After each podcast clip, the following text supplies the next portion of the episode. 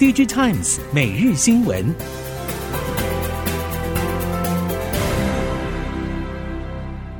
听众朋友们好，欢迎收听 DigiTimes 每日新闻，我是翁方月，现在为您提供今天的科技产业新闻重点。首先带您关心。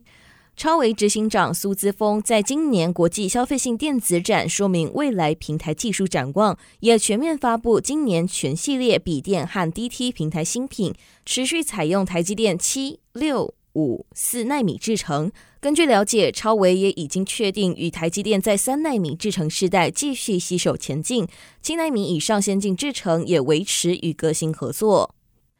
超微自从决定七纳米以下制程产品都下单台积电，产品不再延宕，而且效能设计全面发挥，在全球 PC 伺服器平台节节攀升。过去两年更写下新高，业绩同步飙升。反观 Intel，则是市占和出货与获利表现持续减弱。半导体业者指出，近年不断盛传超微认为台积电报价高昂，而且希望分散风险，计划转单三星的消息，并非事实。超微七纳米以下 CPU 和 GPU 全在台积电投片，接下来也不会因为低廉的报价而冒着良率低落的风险下单三星。走过景气修正的一年，Android 手机阵营需求的疲软不振，详实反映在台系传统放大器三雄年度业绩表现。包括两大六寸昆化家晶圆代工厂稳茂、宏捷科以及磊晶片大厂全新光电，去年业绩全员重挫。不过，台系化合物半导体供应链的两样情持续发生，以立即应用主打国防用 PA 的 IDM 厂全讯科技逆势缴出去年全年成长业绩表现。全讯相关业者坦言，我国政府日前通过今年国防预算，比前一年度增加将近百分之十四。全讯将持续支持政府国防自主政策，配合政府加强建置防御型武器以及侦测雷达设备的计划，与国防相关单位合作研发，研发制造各式军工与航太用 PA。全讯因应国防以及商用产品订单持续增加，新厂已经进入试机阶段，预估待新厂满载后，总产能可望较目前增加一倍以上。总体经济进入逆风，压抑记忆体的终端需求持续疲弱。尽管去年第四季部分记忆体大厂宣布启动减产，但业界指出，由于减产效应在三到四个月后才会显现，产业库存高点将落在今年第一季，而且供过于求压力严峻。主流 DRAM 第一季跌价幅度将达到百分之十五到百分之二十，记忆体产业下行周期尚未触底，跌幅收敛还有待第二季观察复苏动能。机体业者认为，由于供应链无力拉货，且上游原厂寄出减产措施。去年第四季 DRAM 合约价平均大约达到两成，尽管价格大幅滑落，已经冲击各家获利，但供应链的库存调节持续进行。预计今年第一季价格跌幅虽然可能比上个季度略微缩减，但各产品线跌势还是超过百分之十以上。主流 DDR4 价格跌幅将呈现百分之十五到百分之二十，高阶 DDR5 的价格也会超过两成以上。电子纸厂元泰科技与汽车大厂 BMW 合作，在去年国际消费性电子展首度发表可以黑白变色的概念车，引起外界瞩目。进入二零二三年之后，双方合作再进化。BMW 在国际消费性电子展上展示彩色电子纸概念车，但量产时程并没有对外公布。元泰董事长李正浩表示，产品开发者与设计师现在能透过整合 E Ink 电子纸技术来创作各种动态表面，同时可变色电子纸具备低耗电的永续特性。透过可变换颜色与图样设计组合与使用者定义的城市，将能让所有的产品表面具备无限设计的可能性。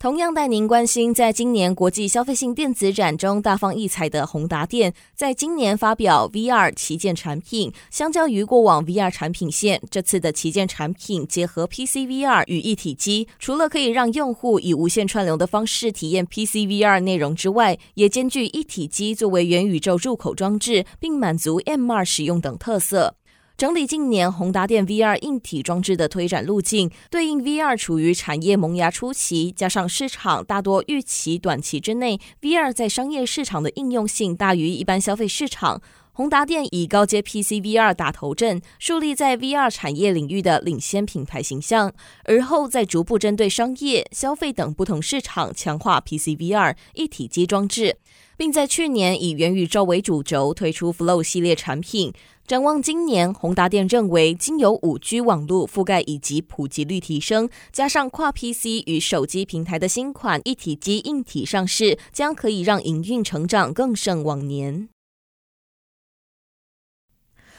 目前全球电动车渗透率大概只有百分之十左右。为了争取渴望爆发的庞大商机，鸿海也积极透过不同合作的方式，对平台生态系统进行完善。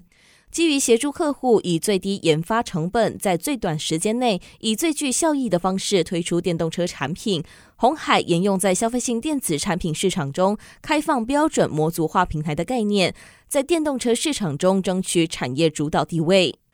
在开放平台架构之下，如何导入更多合作伙伴，并给予客户更多选择，以完整产业生态系统吸引新创甚至传统汽车业者的青睐，是鸿海从投入电动车领域发展后持续努力的方向。日前，鸿海也宣布与 NVIDIA 建立策略伙伴关系，共同推进自动驾驶车用平台的开发，就是健全平台生态系统的一种方式。笔电品牌积极规划分散生产地点，业界传出戴尔二零二五年有五成产能在非中国生产，其中又以越南为主。也有业者提及，戴尔规划时间是在二零二四年将六成笔电产能移转到越南。不过，不论时间点与配比，供应链看法都相对保守，只表示客户确实有加快转移的迹象。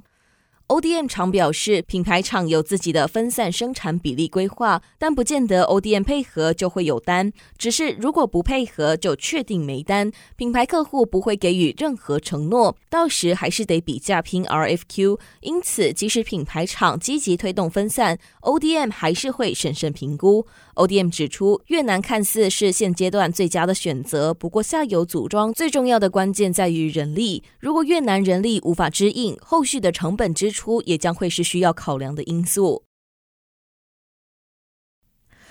日本半导体设备厂佳能、优贝克、爱德万测试以及材料厂住友电木等，目前正在加快后段制程的产品与研发。日本官民协力创设的晶圆制造厂 Rapidus 也将设法建构前段与后段制程的一贯产线。原本利润相对较低的后段制程，正在经历附加价值提升与市场扩大的正向循环。多家日厂正抓紧发展的机会。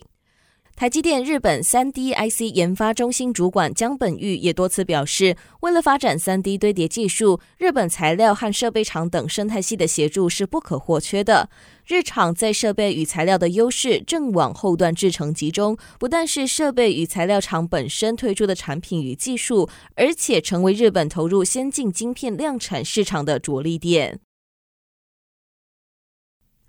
近零浪潮下，带动电池需求暴增，而如何转换为可循环商机，不让废电池成为另一场浩劫，已经是各界瞩目的新战场。尤其电信机房与电动车使用过后的电池所建构的太易电池储能系统数量可观，被认为可以有效实现电池循环生态链，市场商机备受看好，并且可以更经济的建构多样化混合式储能系统。太一电池虽然从一线场域退出，但事实上其多数还是保持百分之八十的电容量，可以符合快速充放的需求。因此，将太一电池导入电力储能市场的应用，开创电池循环经济，也成为现阶段市场抢进的新市场。此外，也可以协助能源转型政策推动，创造双赢局面。以上新闻由 DigiTimes 电子时报提供，翁方月编辑播报。谢谢您的收听。